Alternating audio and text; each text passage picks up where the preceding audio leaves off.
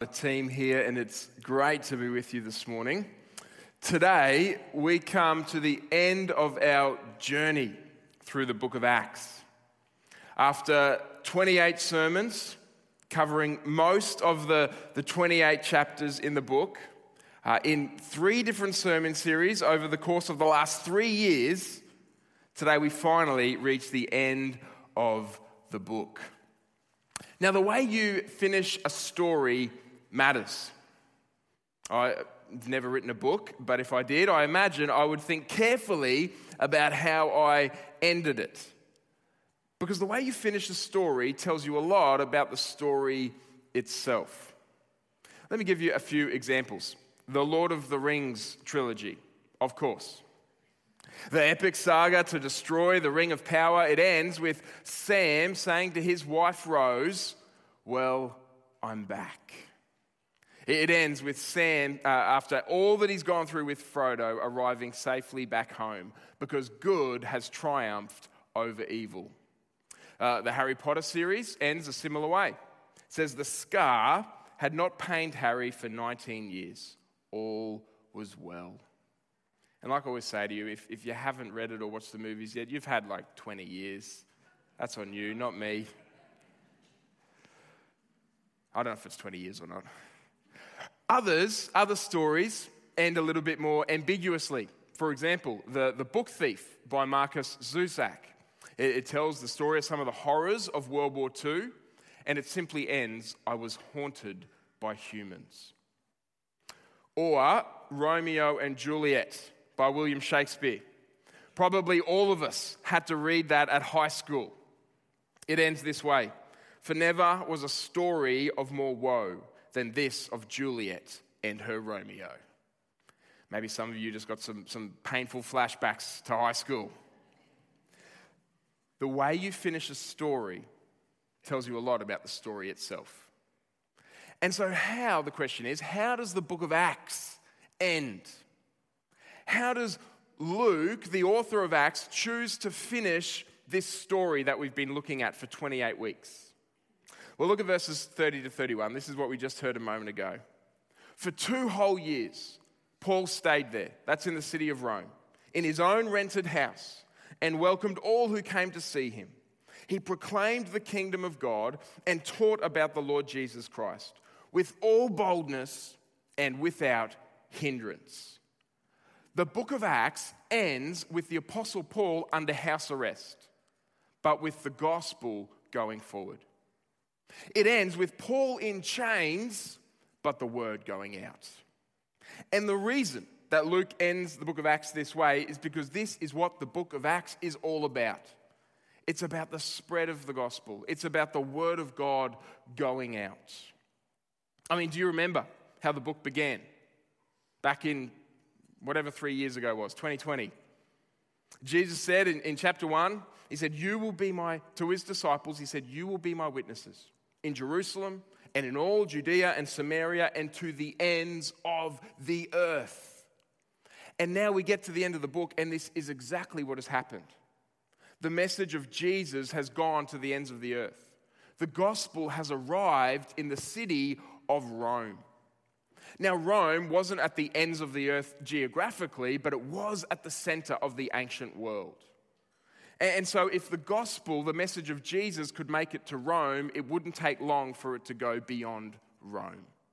And this is exactly what happens. And this is what we're going to look at today Paul's arrival in Rome. What happens in Rome, and why does it matter? Now, if you haven't been around for a little while, let me just kind of catch you up on what's been happening in the last few weeks, because a lot has been happening. Uh, there's this man named Paul. He was a missionary in the early church. He was God's chosen messenger to take God's message to the nations.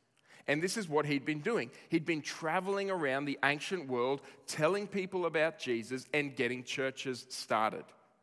Uh, he'd been doing this for about 10 years, and this is what had uh, taken up a lot of the book of Acts so far. But after about 10 years of doing this, Paul returns to Jerusalem. He goes back to where it all began. This is what we looked at a few weeks ago in chapter 21.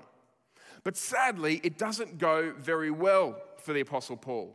The Jews in Jerusalem aren't very happy to see him. There was this rumor going around that Paul was opposed to their Jewish customs. And this made them very angry. And when they spot Paul in the temple, the crowd gets riled up. They start to beat Paul up. They want to kill him. And so the Roman soldiers swoop in and they kind of rescue Paul. They take him into protective custody and they want to work out what has caused all this drama between Paul and the Jewish people. And so this leads to a series of trials for the Apostle Paul. He is tried before King Felix in chapter 24, uh, sorry, the Roman governor Felix in chapter 24. Then he's tried by Felix's successor, Festus, in chapter 25. And then he's sent to King Agrippa in chapter 26, which is what Stephen walked us through last week. So, just this series of trials that Paul has to go through. But sadly, none of them kind of resolve the issue. And the Romans say to Paul, Well, you know, we've had enough of this. We're just going to hand you back to the Jews and you guys sort it out. But Paul knows the Jews want to kill him. And so he says, I'd rather go to Caesar, please. He appeals to Caesar and he asks to be sent to Rome. And this is what happens in chapter 27. The Apostle Paul is put on a ship with these other prisoners, and they have this long and difficult journey to Rome. It, it, there's storms and there's shipwrecks and there's snake bites. I mean, later today, you definitely should go home and read Acts chapter 27. Before finally, in AD 60, three years after he was arrested in Jerusalem, Paul finally arrives in Rome. And this is what we're going to be looking at today Paul's arrival and his time in Rome. Now, like we did a couple of weeks ago, we're just going to kind of walk through the passage together. I'll explain some of the detail as we go, and then at the end, we're going to pull out some lessons for our lives today. So it'll be great to have your Bible open there in front of you at Acts 28. We're going to pick up the story in verse 15. And what we see there in verse 15 is that when Paul gets to the city of Rome, or even before he arrives in the city of Rome itself, there's this group of believers that have come out to greet him. They go to some uh, popular, well known meeting stops along the way. The Three Taverns sounds like kind of a, a cool place to meet someone, and they go there and they meet the Apostle Paul. Now, obviously, there were already some Christians in Rome. There were already this group of believers in the city of Rome. Now, we don't know how the gospel arrived in Rome, but however it happened, whenever it happened, there was this Christian community in the city. And Paul was already aware that there was a Christian community in the city of Rome because four years earlier, he had written a letter to this church community. Of course, it's the letter of Romans, which we still have in our Bibles today. And so Paul knew there were the believers there, and he must have been excited to meet this group of believers from the city of Rome. And that's what we see in verse 15. At the sight of these people, Paul thanked God and was encouraged. These believers were an encouragement to the Apostle Paul. Now, his circumstances hadn't changed. He's still under arrest. He's still in chains. But just meeting these believers, engaging with these believers, were an encouragement to him. And there's an important lesson here for us it's that we need other believers in our lives. We're not meant to do life on our own. If the Apostle Paul needed others in his life, then we will need other believers in our life as well. And this isn't a bad thing, this isn't a sign of weakness, this is how God designed it. We need each other, even Paul. And he needs these believers because when he arrives in Rome, he is immediately placed under house arrest. Look at verse 16. When we got to Rome, and notice the we, many uh, scholars believe that Luke had been traveling with the Apostle Paul at this point says, When we got to Rome, Paul was allowed to live by himself with a soldier to guard him. So thankfully, Paul is not kind of thrown into prison with the general population, but he's allowed to live in a home with a soldier to guard him. And this kind of gives him a unique opportunity. He's able to have guests, which means he's able to, to keep doing his job. And, and this is what he goes on to do. Paul goes on to do what he would always do in any city See, whenever the Apostle Paul arrived in a new city, he would always begin by first going to the synagogue, the place of worship for the Jews. Now, when he's here in Rome, he can't actually go to the synagogue himself, but he can bring the synagogue to him. And this is what he does. Verse 17. Three days later, he called together the local Jewish leaders. Now, I won't kind of reread what Paul says to these Jewish leaders, but basically, he, he, explains to them what happened in Jerusalem, why he's come to Rome as a prisoner and not a free man, and why he's innocent of all these charges. Now, the Jewish leaders effectively say to Paul, Well, no one's really told us about any of this. We haven't got any letters. No one from Jerusalem has mentioned anything about this. But we have heard a lot about this Christianity thing that you're talking about. We've heard a lot of people talking against it. And so we'd like to hear a little bit more about it. And this is what happens. Verse 23. They arranged to meet Paul on a certain day and came in even larger numbers. There's a lot of curiosity about this Christian movement, the, the way. And they came in even larger numbers to the place where he was staying. He witnessed to them from morning till evening, explaining about the kingdom of God. And from the law of Moses and from the prophets, he tried to persuade them about Jesus.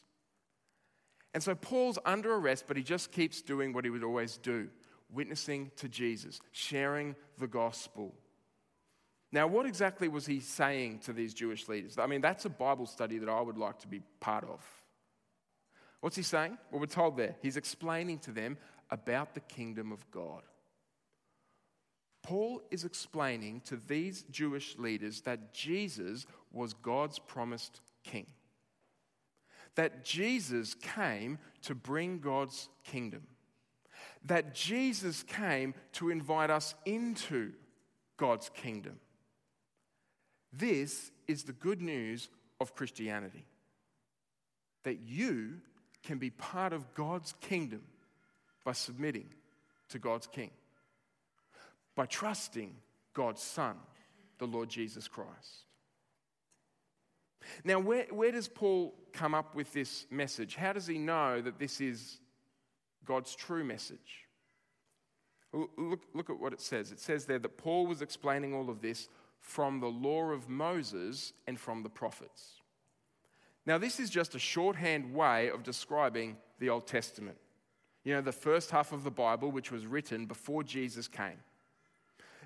Paul is saying that Jesus did not just appear out of nowhere, did not just suddenly appear as this miracle worker, an amazing teacher. No, Jesus was the fulfillment of all the promises and the pictures and the prophecies of the Old Testament.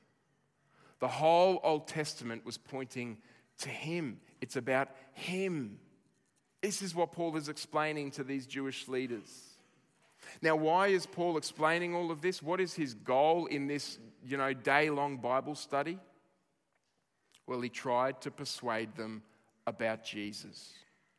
The point of sharing the gospel with others is that they would be persuaded about Jesus, that they would put their trust in Jesus. And this is not narrow or arrogant or exclusive. Because if Jesus really is who he claimed to be, if Jesus really is the way, the truth, and the life, the only way to God, then it's loving to try to persuade others, to want more people to come to Jesus. And this is Paul's goal. This is what he's doing with these Jewish leaders. But the question is well, how did it go? Were they persuaded? Look at verse 24. Some were convinced by what he said. Some believed, some put their trust in Jesus, but others would not believe. This is the response we've seen right throughout the book of Acts, and this is the response we still see to this day. Some people believe in Jesus, others do not. Now, I've got to admit, it does give me some kind of slight perverse encouragement that not even the great Apostle Paul had a 100% strike rate. In fact, Paul even had some people walk out of his Bible study. Towards the end of the day, maybe they're getting a bit tired and hungry and grumpy, but, but Paul quotes from Isaiah chapter 9, this Old Testament book. And it leaves some people to walk out of the house, to leave the Bible study. Now, what was the big deal? What's so offensive about this chapter? Well, in this passage from the Old Testament, God said to the prophet Isaiah, you know, right at the beginning of his ministry, when you go to preach to the people of Israel, they're not going to listen to you. they're going to ignore you. It will have no effect on them. How's that for an encouraging call to ministry? Now, when Paul quotes this passage here to these Jewish leaders, he's essentially saying to them, You're just like your ancestors. You're not listening to God. You've hardened your heart to God. You're ignoring God. You're ignoring the message about God's true King, the Lord Jesus. And this leads Paul to say to them in verse 28 Therefore, I want you to know that God's salvation has been sent to the Gentiles, non Jews, the nations, and they will listen. Paul's saying to these Jews if you won't listen, the rest of the world will, the other nations will. And I love that word will, and they will listen. It's a certainty. People will listen, people will respond to the message of Jesus. And can we not look back over 2,000 years of history and see this promise has been fulfilled? Billions of people across the globe throughout history have listened to the message of Jesus.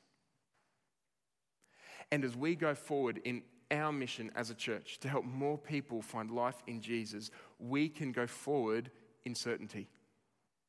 We're not kind of just doing this hoping that some people will listen. We know that they will. And so we're going to keep going. We're going to press on. We're going to keep sharing because they will listen. And with this confident pronouncement, Luke comes to the end of the book. And he writes in those final two verses, which we've looked at, Paul there under house arrest for two years, uh, welcoming people who come to him, sharing the message of Jesus with all boldness and without hindrance. And, and the curtains kind of close on the book of Acts. Now, at one level, this is a really great ending to the book. You know, it ends with the, the word going forward. But at another level, it's a slightly strange ending. I mean, it ends kind of abruptly, doesn't it? I mean, we've been following the Apostle Paul's journey for almost 20 chapters. We've been watching him preach and teach and plant churches. We've seen him get arrested and be tried and now sent to Rome, and we're kind of waiting to hear what happens next. What happens to Paul? Well, does he actually stand before Caesar? Is he set free? Is he found guilty? Is he put to death? We don't know. We're not told. Now, now why would Luke end the book this way? Because Acts is not about Paul. Acts is about Jesus. Acts is about the, the spread of God's word. And, and this is why the book ends the way it does, with Paul under arrest, but the gospel going forward. With Paul in chains, but the word going out because this is what the whole book of Acts has been about. Now, the question is what do we learn from this? How can we kind of uh, uh, apply this to our lives? Three lessons that I just want to point out briefly. The first, if you're taking notes, is this the ways of God are inscrutable. The ways of God are inscrutable. Now, I use the word inscrutable on purpose. I know it's not a word that we use very often, but it's a word that the Bible uses. It, means unsearchable, untraceable, unfathomable. It's the word that Paul uses in Romans 11 when he talks about the ways of God.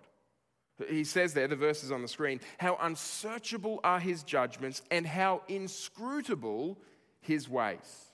How unsearchable, untraceable, unfathomable. Now, just think about what has happened to the Apostle Paul in these last few chapters of the book of Acts.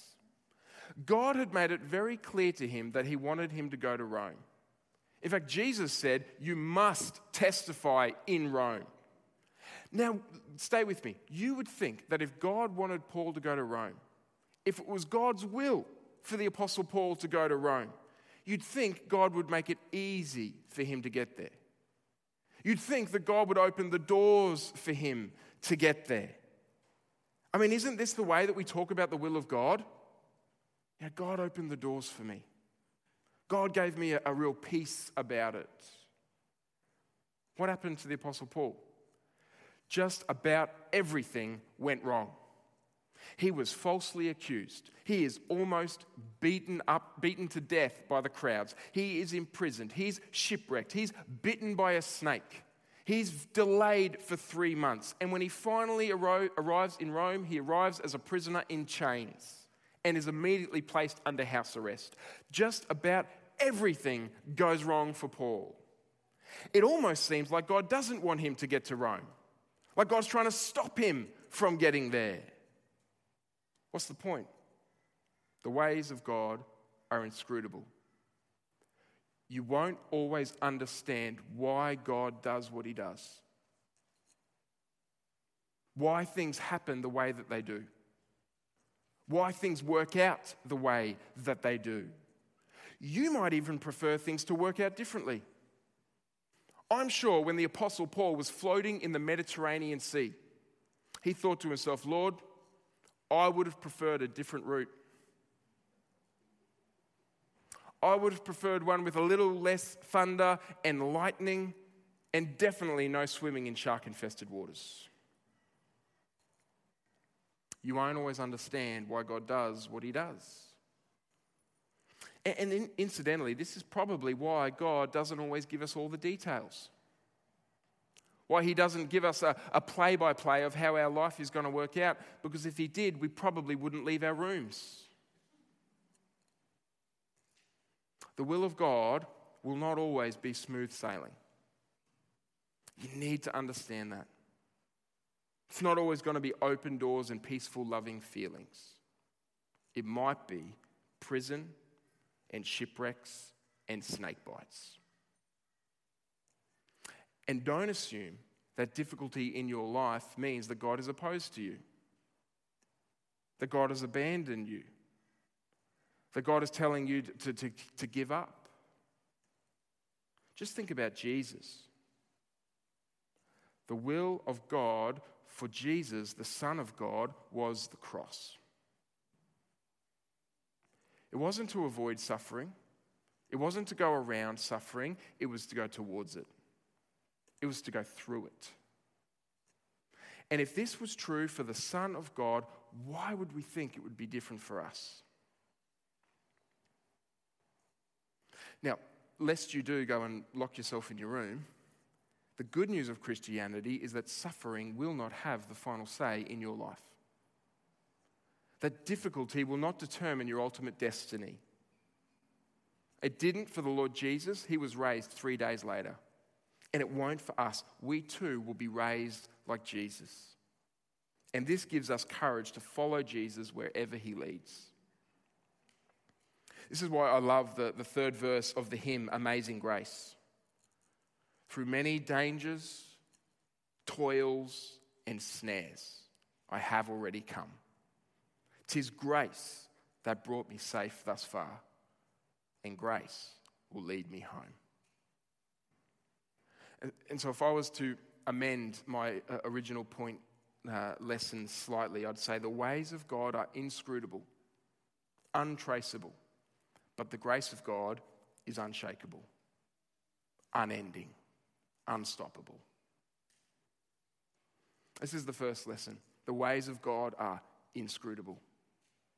The second is this the Word of God is unstoppable. Now, I won't spend long on this because we've talked about this before, but this is really the main lesson of the book of Acts that the Word of God cannot be stopped. This is why the book ends with the, word going out with all boldness and without hindrance. And by ending the book this way, it's almost as if Luke is saying, Think about everything that has happened so far in this book. Everything that's been thrown at the church, all of the opposition, the people thrown into prison, the people put to death. Despite everything that ha- that's happened, what's, what's happened?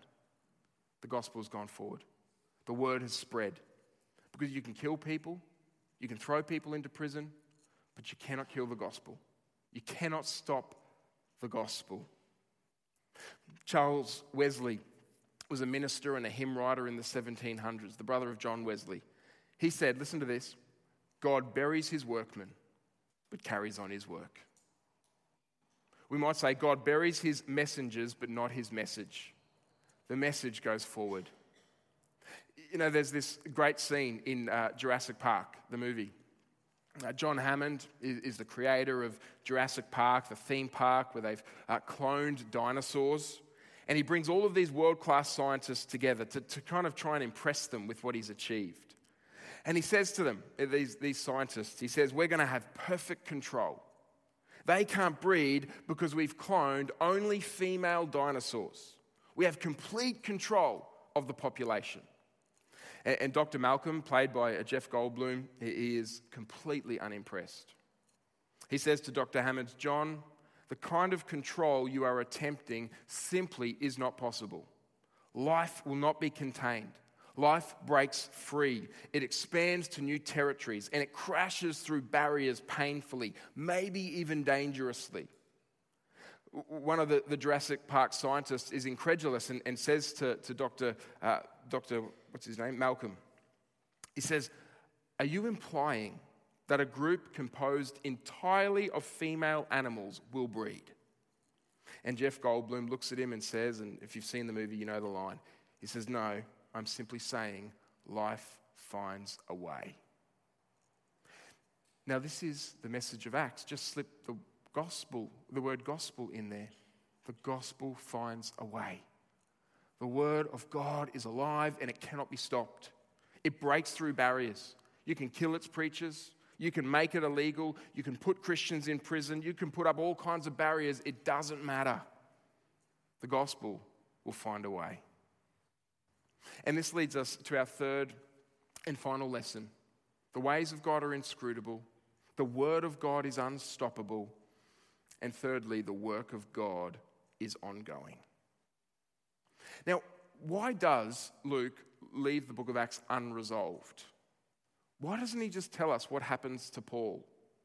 He spent you know, eight chapters telling us about his arrests and his shipwrecks and his trials. And why not just tell us how it all ends? Why does he leave us hanging? Well, the book of Acts is left unresolved because the story of Acts is unfinished. The ending of Acts is left open because the mission of Acts is ongoing. Here's the way one pastor put it he said, Rome was the last stop in the book of Acts, but not the full stop in the mission of Jesus. The mission of Jesus continues to this day. The story continues to be written today. The gospel continues to go forward. The word continues to spread. The church continues to grow. And, and, friends, we are caught up in it. We are part of it. All of us. And, and so, as we land this sermon and as we land our time in Acts, let me ask you this question What about you? Will you simply read the story of Acts or will you be involved in the story of Acts? Will you simply listen to the message of Jesus for yourself? Or will you share the message of Jesus with others? Will you be a witness to Jesus in a world that so desperately needs him? This is the invitation. This is the opportunity. This is our time. We are the church of Jesus Christ. We are witnesses to Jesus in our day. We are a part of the ways, one of the main ways in which God works in the world. God's people, empowered by God's Spirit, sharing the good news of God's grace, which is available to all in God's Son. So, what about you? Are you part of the story? Have you re- responded to the, the good news of God's grace in Jesus? The offer's on the table for you. Will you listen? And if today you want to put your trust in Jesus, you want to repent of your sin, which means turning from a, a, a, life ruled by yourself to a life under the gracious rule of God, and you want to receive what Christ has done for you, then I want you to pray with me in just a moment. I'm going to lead us in a prayer. And I want you to pray along with me in your heart. And then after the service, I want you to tell someone. Tell your friend, tell a family member, tell me, tell one of the team. The Bible says in Romans 10, it says, if you confess with your mouth Jesus is Lord, Jesus is King, and believe in your heart that God raised him from the dead, you will be saved. Let's pray.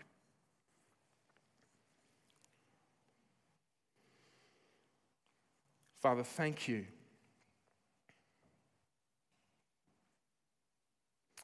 For your amazing grace to us in the Lord Jesus. Thank you that though we were far from you, you came near to us and you brought us near into your family through what you've done for us in Jesus. And Lord, for those of us here this morning that want to put our trust in Jesus for the first time, I invite you to, to pray along with me. Lord Jesus Christ, I admit that I am weaker and more sinful than I ever believed. But through you, I am more loved and accepted than I ever dared hope. I thank you for paying my debt, bearing my punishment, and offering forgiveness. I turn from my sin and receive you as Saviour. Amen.